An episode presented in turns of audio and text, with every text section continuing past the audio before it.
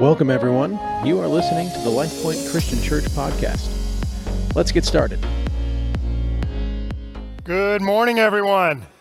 So good to have you with us today. And if you're online, we welcome you as well. Uh, you're part of the church family just as much as everybody who sits in the seats here. So welcome. Thanks for being here with us. We're, we're in our series together uh, on Advent. I, I, didn't grow up uh, doing Advent, I didn't know anything about Advent. And once we started having kids and we started uh, celebrating Advent as a family, we discovered what that was about. And so, so we're doing that as a church. And, and it's going through uh, uh, talking about specific topics. For example, example, you have the Advent wreath, uh, part of the Advent celebration. And, and so, first week, week one, we lit the first candle, which is the candle of, if for some of you who remember, the candle of hope. And I hope the flame gets tall enough. There it is. So you see the candle, the candle of hope. And then week two, we talked about the second candle, which is the candle of faith. Everybody say faith. Faith. faith. So we have the candle of faith. Again, if you, if you missed either of the first two weeks, I'd really encourage you to go back and, and watch or listen to the messages, check them out. They're so important for us, especially this Christmas season. Well, this is week three, and week three, we light the, the pink candle or the red or rose colored candle, which is the candle of joy. Everybody say joy. This candle is referred to as the shepherd's candle, and it refers to the joy that was present uh, with the shepherds because of the message that was delivered that a Savior had come.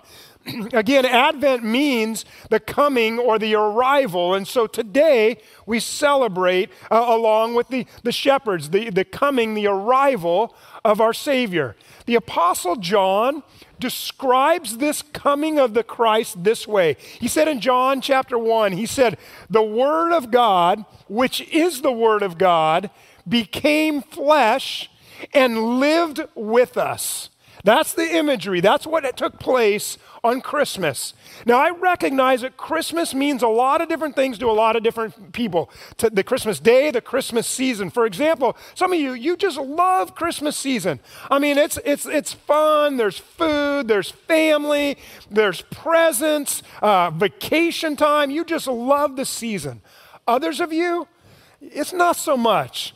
Christmas or even this Christmas is a difficult time for you. Maybe you don't have family. Maybe for some of you, you don't have a loved one who's been with you. And this Christmas season might be either the first time or the fifth time or the tenth time. There's an empty chair at the table. And you think about that, and, and it's, it's hard for you this Christmas. I'm mindful of those who struggle during this Christmas season.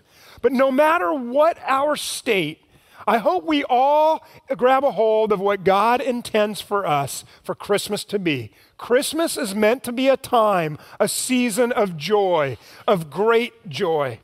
And that's the message that the angel or the angels delivered to the shepherds that, that Christmas evening.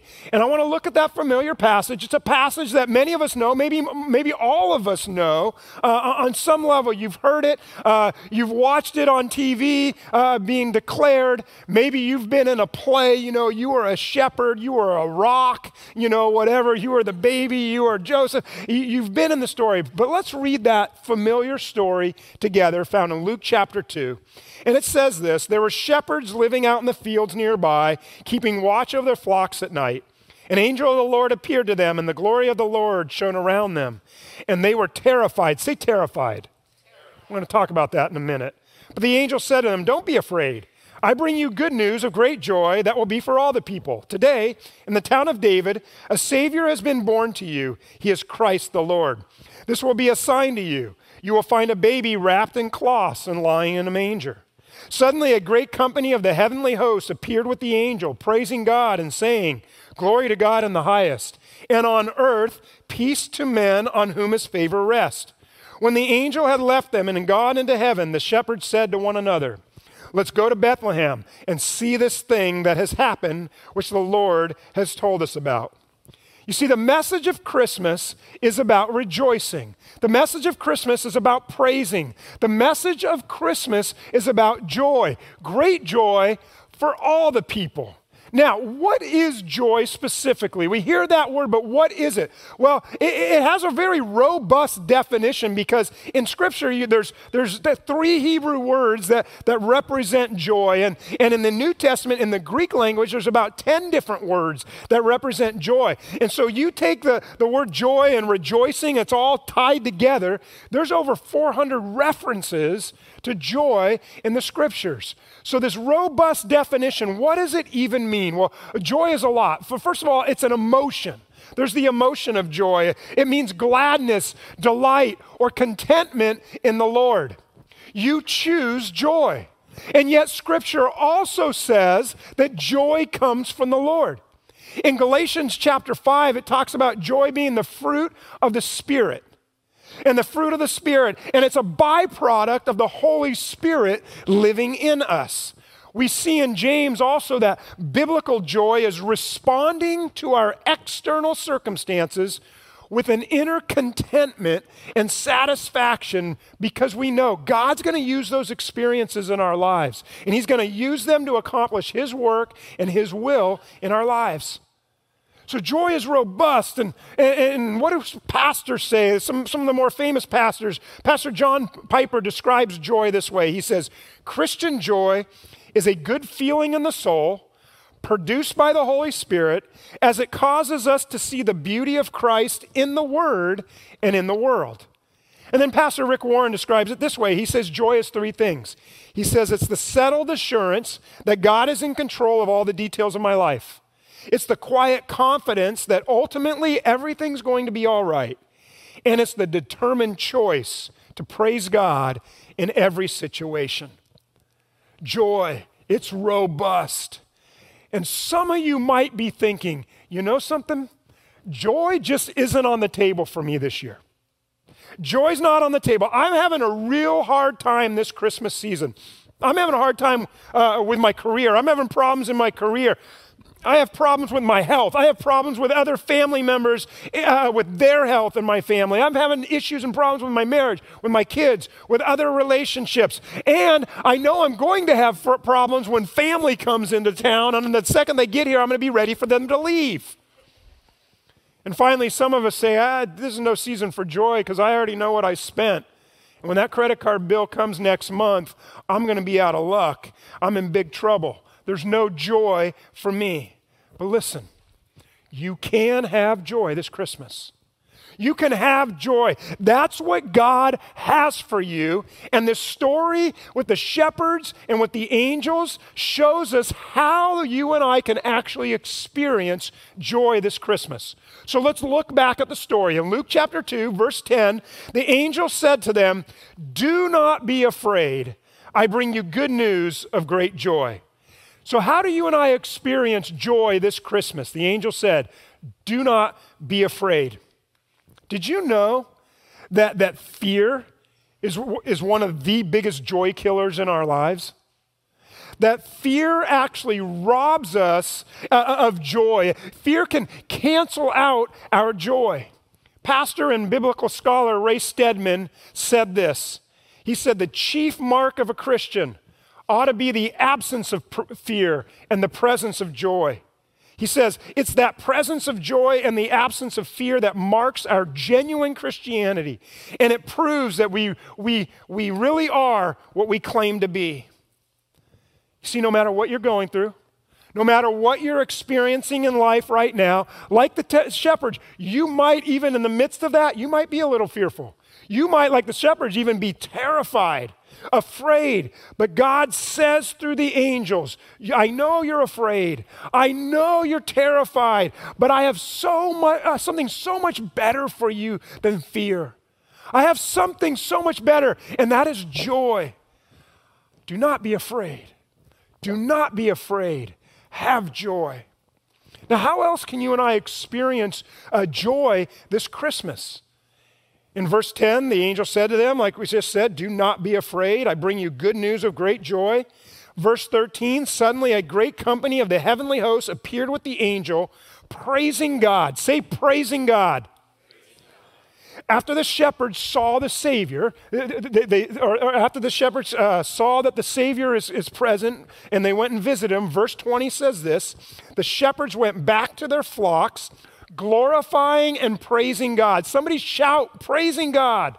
Praising God, praising God for all they, heard, all they had heard and seen. It was just as the angel had told them. See, you may not feel like it, but it's time to rejoice. You may not be in the mood, so to speak, but it's time to celebrate. It's time to glorify and praise God. Why? Because Jesus has come and our world, he knew, uh, God knew, was about, our world was about to forever be changed, that your life would be forever changed. You and I, we're going to experience great joy in our lives when we glorify and praise God. Hillsong uh, uh, has a song entitled Highlands Song of Ascent. Maybe some of you jot that down if you've never heard that song. Uh, I'd encourage you to go check it out. For me, it's one of the go to songs that I uh, listen to and worship to when I am going through difficulties and challenges. Here's just a couple of the lines from the song. It says this It says, I will praise you, God, on the mountain, and I will praise you in the mountains in my way. I will praise you in the valleys, all the same. In the highlands, when things are going well, and in the heartache, all the same. And if I ever walk through the valley of death, I'll sing through those shadows my song of ascent. And, and other words uh, that come out of praise and glorification of God that come out in that song. I have sung that song with tears flowing down my face at time because the circumstances in my life were terrible. They were awful.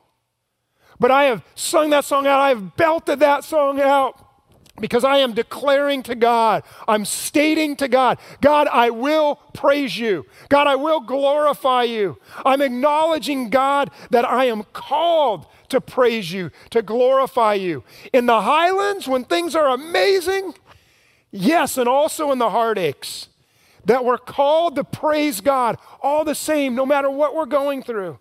And it's in those moments when I and when you, when we lift up our hearts in resolute praise to God, that He fills us with joy.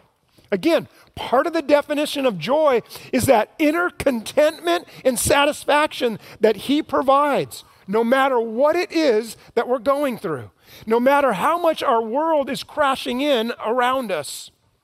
Joy, rejoicing, joy, and praising God, they're all the same grouping of words in Scripture.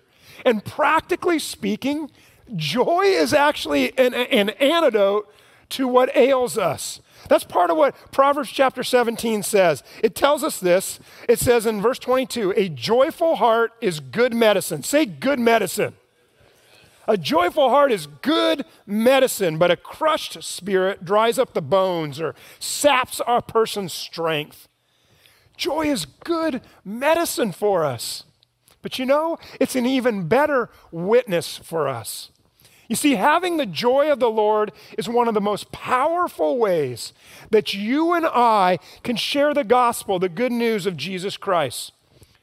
Friedrich Nietzsche says it this way. He was a German philosopher and an atheist, and he said this once to some Christians. He says, If you want me to believe in your Redeemer, you're going to need to look a lot more redeemed. Man, do you look redeemed? Do you look redeemed? Because one of the ways you look redeemed, and perhaps one of the most powerful testimonies that you have, is your ability to joyfully glorify and praise God even in the midst of your difficulty, even in the midst of your adversity. We see that in the story of Paul and Silas in Acts chapter 16.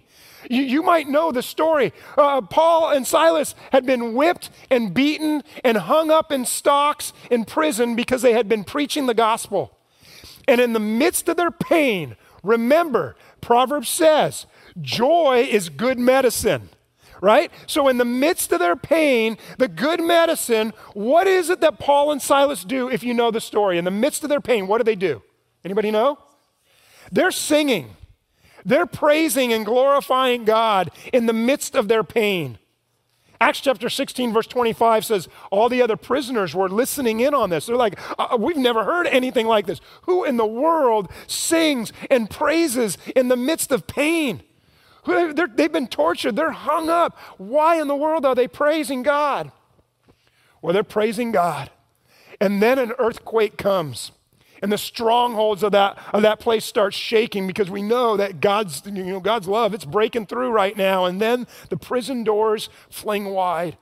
And the, and the guard thinks to himself, uh, these prisoners are going to get away. And if they get away, my number one job is to make sure no prisoner ever gets away. And they're going to get away because all the prison doors have, are open now. And, and, so he decides, I don't, because uh, uh, what would happen to him is he'd be tortured and then he'd be executed because he didn't do his job. He said, There's no way I'm going through that. So he gets ready to kill himself in that moment. And in that moment, Paul and Silas tell the jailer, Whoa, whoa, whoa, we're still here. We didn't leave, we didn't go anywhere. You don't need to take your life. We aren't escaping. Don't harm yourself. Their behavior in the midst of all of their circumstances, it made such a profound impact on that jailer that he says to them in Acts chapter 16, What do I need to do? What do I need to do to be saved? What do I need to do to have the attitude that you have? I've been watching you guys and I've been observing you, and I don't have what you have. What do I need to do to get that? And because Paul and Silas were able to re- joyfully rejoice in the midst of some tragedy and some pain, immense pain, this non believer was drawn to Jesus. You see, like Paul and Silas, you and I, we can experience great joy when we glorify God, when we praise God, no matter what it is that we're going through. Now, I suspect there's a lot of individuals, a lot of Christians, and perhaps some in this room, maybe a lot in this room. You have never, during your pain, during your adversity, during the difficulties you've gone through, you have never thought about the idea of glorifying and praising God and lifting up His name.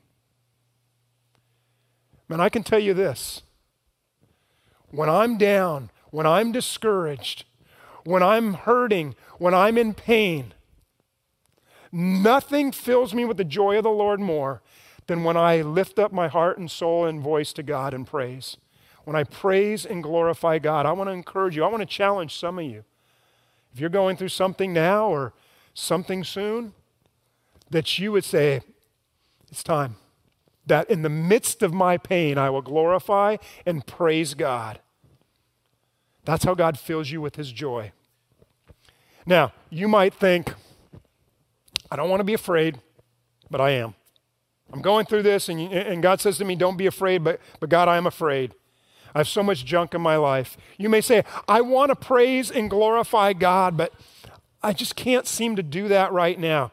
Well, let's go back to the message that the angel, the angels delivered to the shepherds.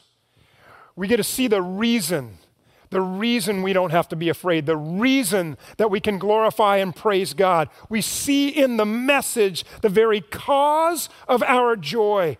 We see the reason that we can have joy in this, situ- in this circum- season, no matter our circumstances.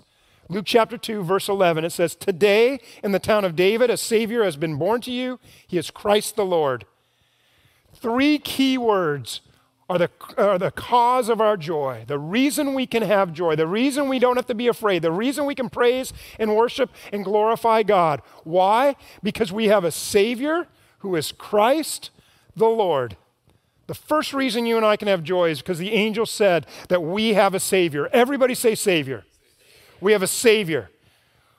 I can tell you this no matter what you're going through right now, no matter how difficult the challenge is, no matter how great the adversity, your biggest problem is not actually that problem. It's just not. Your biggest problem is actually your sin and my sin. That's our biggest problem. Whatever we're going through right now is temporary, but our sin problem is potentially eternal. All other problems are temporary. Our sin problem is eternal. If we don't deal with our sin, if we don't get saved from our sins, Scripture says, Romans 6:23, the punishment, the wages, what we earn, what's coming our way for our sin is eternal death, separation from God. So we need to deal with that sin. And so one of the greatest reasons for us having joy this Christmas is a savior. We have a savior who came to ultimately take his sin upon us so that we could become clean in the eyes of God. 1 John chapter 2 verse 2 says Christ himself is the means by which our sins are forgiven.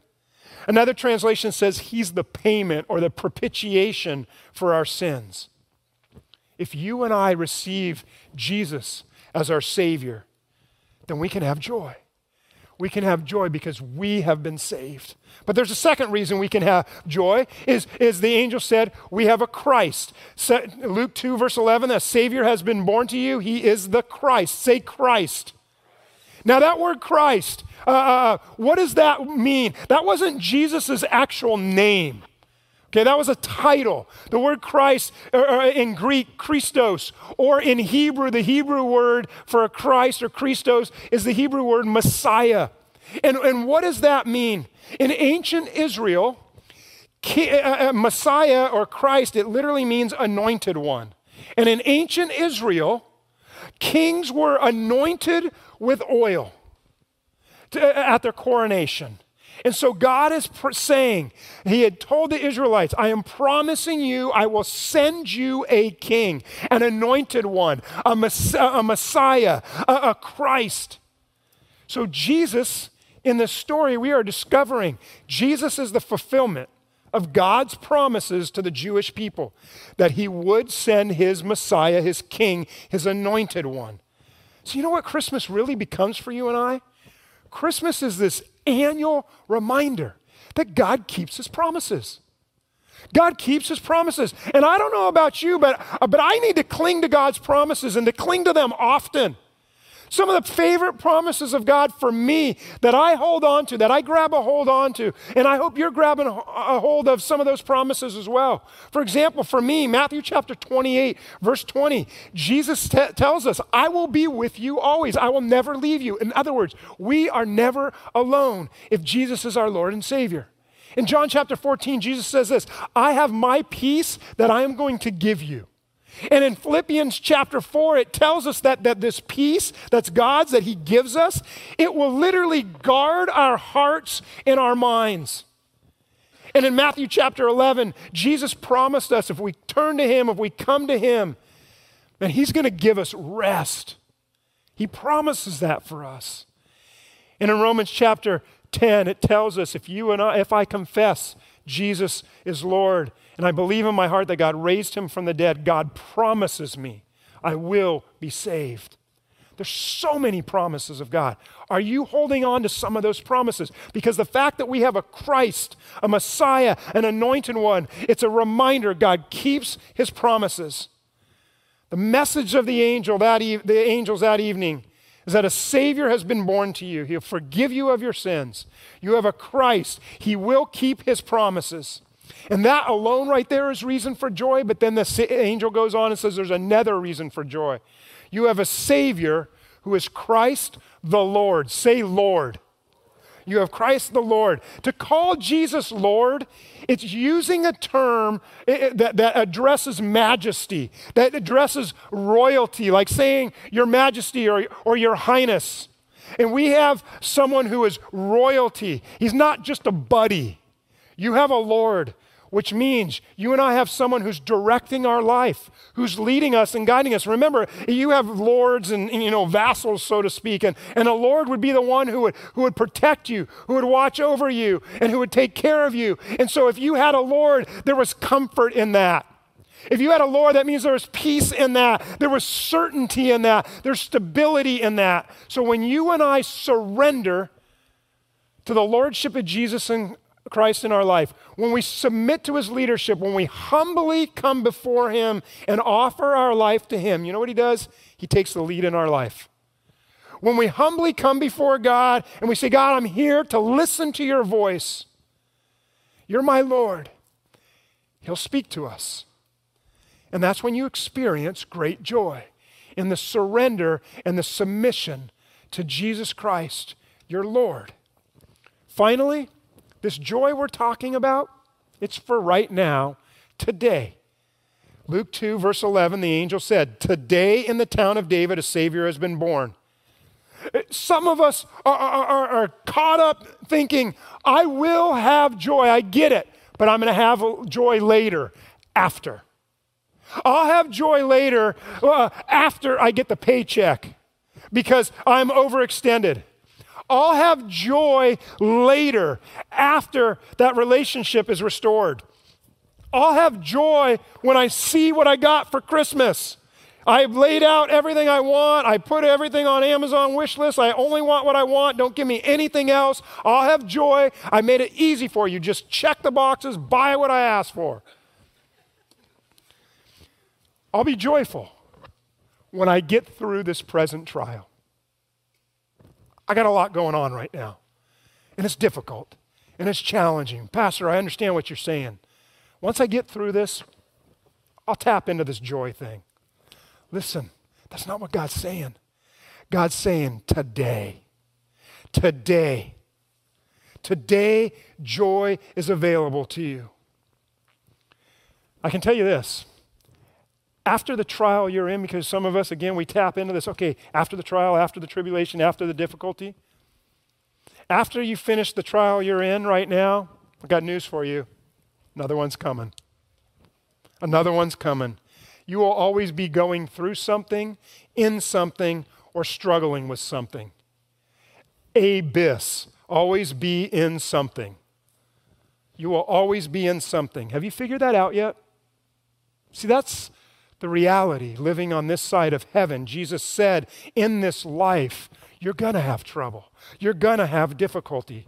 Every single one of us. And while the temptation is to say, okay, okay, I, will be, I'll, I'll rejoice and I'll praise God after, I'll have joy after this trial. Once I get through it, then I'll be joyful. But God's word to you and I, to you and to me, is that in the midst of our tragedy, in the midst of our awful circumstances, Philippians chapter 4 says, Rejoice in the Lord always. And again, I will say it rejoice. Say the word rejoice. Rejoice in the Lord when you get through the trial. It's not what it says. It says, Rejoice in the Lord. How often? Say it out loud. Always. Paul says to choose joy, to rejoice always. And when he wrote those words, his circumstances were terrible. They were awful. He was about to possibly be executed. Recently, some of his closest ministry partners had walked away and had abandoned him. And yet, in the midst of the discouragement and the despair, Paul says, I have a message for you. Rejoice. Rejoice in the Lord always. He says in 1 Thessalonians chapter 5, he says, Be joyful always. In other words, Paul says if anyone has a reason to, to be down in the dumps, to be discouraged, to be depressed, to be doubtful, to be, you know, defeated, it's me. He says, but I'm not, and you don't have to either. I'm rejoicing, Paul says, and so can you. Rejoice in the Lord always. And again, I say it rejoice. Be joyful always. Why? We have a Savior who is Christ the Lord. Today, right now. Christmas, again, I said, it means a lot of things to a lot of different pe- people. I love Christmas season, but it's also a difficult season for me. 12 years ago, my family and I were confronted with having the opportunity of whether or not we are going to choose joy, whether or not we are going to praise God and rejoice in the midst of our circumstances, whether or not we are going to trust that Jesus is the Christ, the Lord. See, 12 years ago, my father was in ICU because he had had knee surgery a month prior and ended up getting sick as a result from being in the hospital. So by Christmas Day, we knew unless God does a miracle and does it quickly, my dad would pass. So I do stand here this morning telling you, I understand, and my heart goes out for anybody who has to spend a Christmas day in the hospital. It's awful. In this COVID season, it's even worse. You can't go into the hospital. Each of us had a choice that day, that Christmas day, that Christmas season. Do we trust in the promises of God? Do we really believe the truth of scriptures? We all chose, individually, collectively, as a family, we chose to have joy, to rejoice, to praise God. We chose to trust God's promises that, that my dad, when he passed, he would go be with the Lord and we'd be with him one day for those of us who said yes to Jesus as our Lord and Savior. It was a couple days later that my dad breathed his last and went home to be with his Savior. But I can tell you, joy was present for us that Christmas day. Our circumstances, they were terrible, they were awful. But we knew we had a Christ, one who fulfills his promises.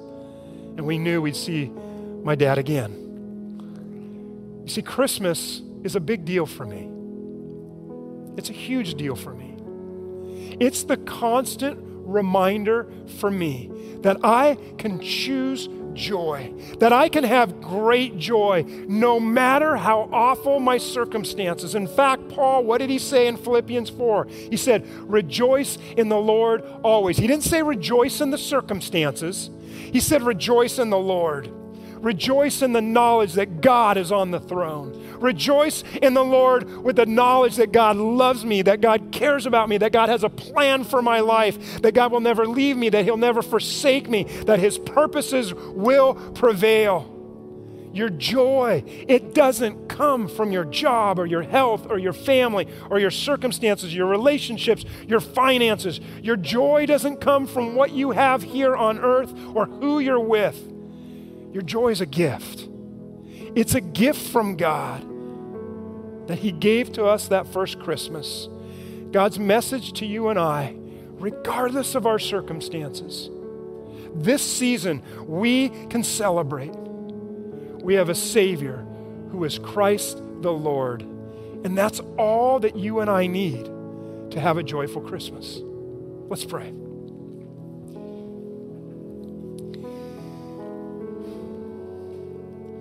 Heavenly Father, for some, it's easy. They just rejoice. They love this season. Life is good. And they're praising you. They're on the mountaintop. God, for others, I'm aware. They're in the heartache. They're walking through the valley of the shadow of death and life is difficult and challenging for them right now. And God, I pray, no matter in the highlands and in the heartache, all the same, God, that we would come to praise you, that you, God, would fill us with your joy.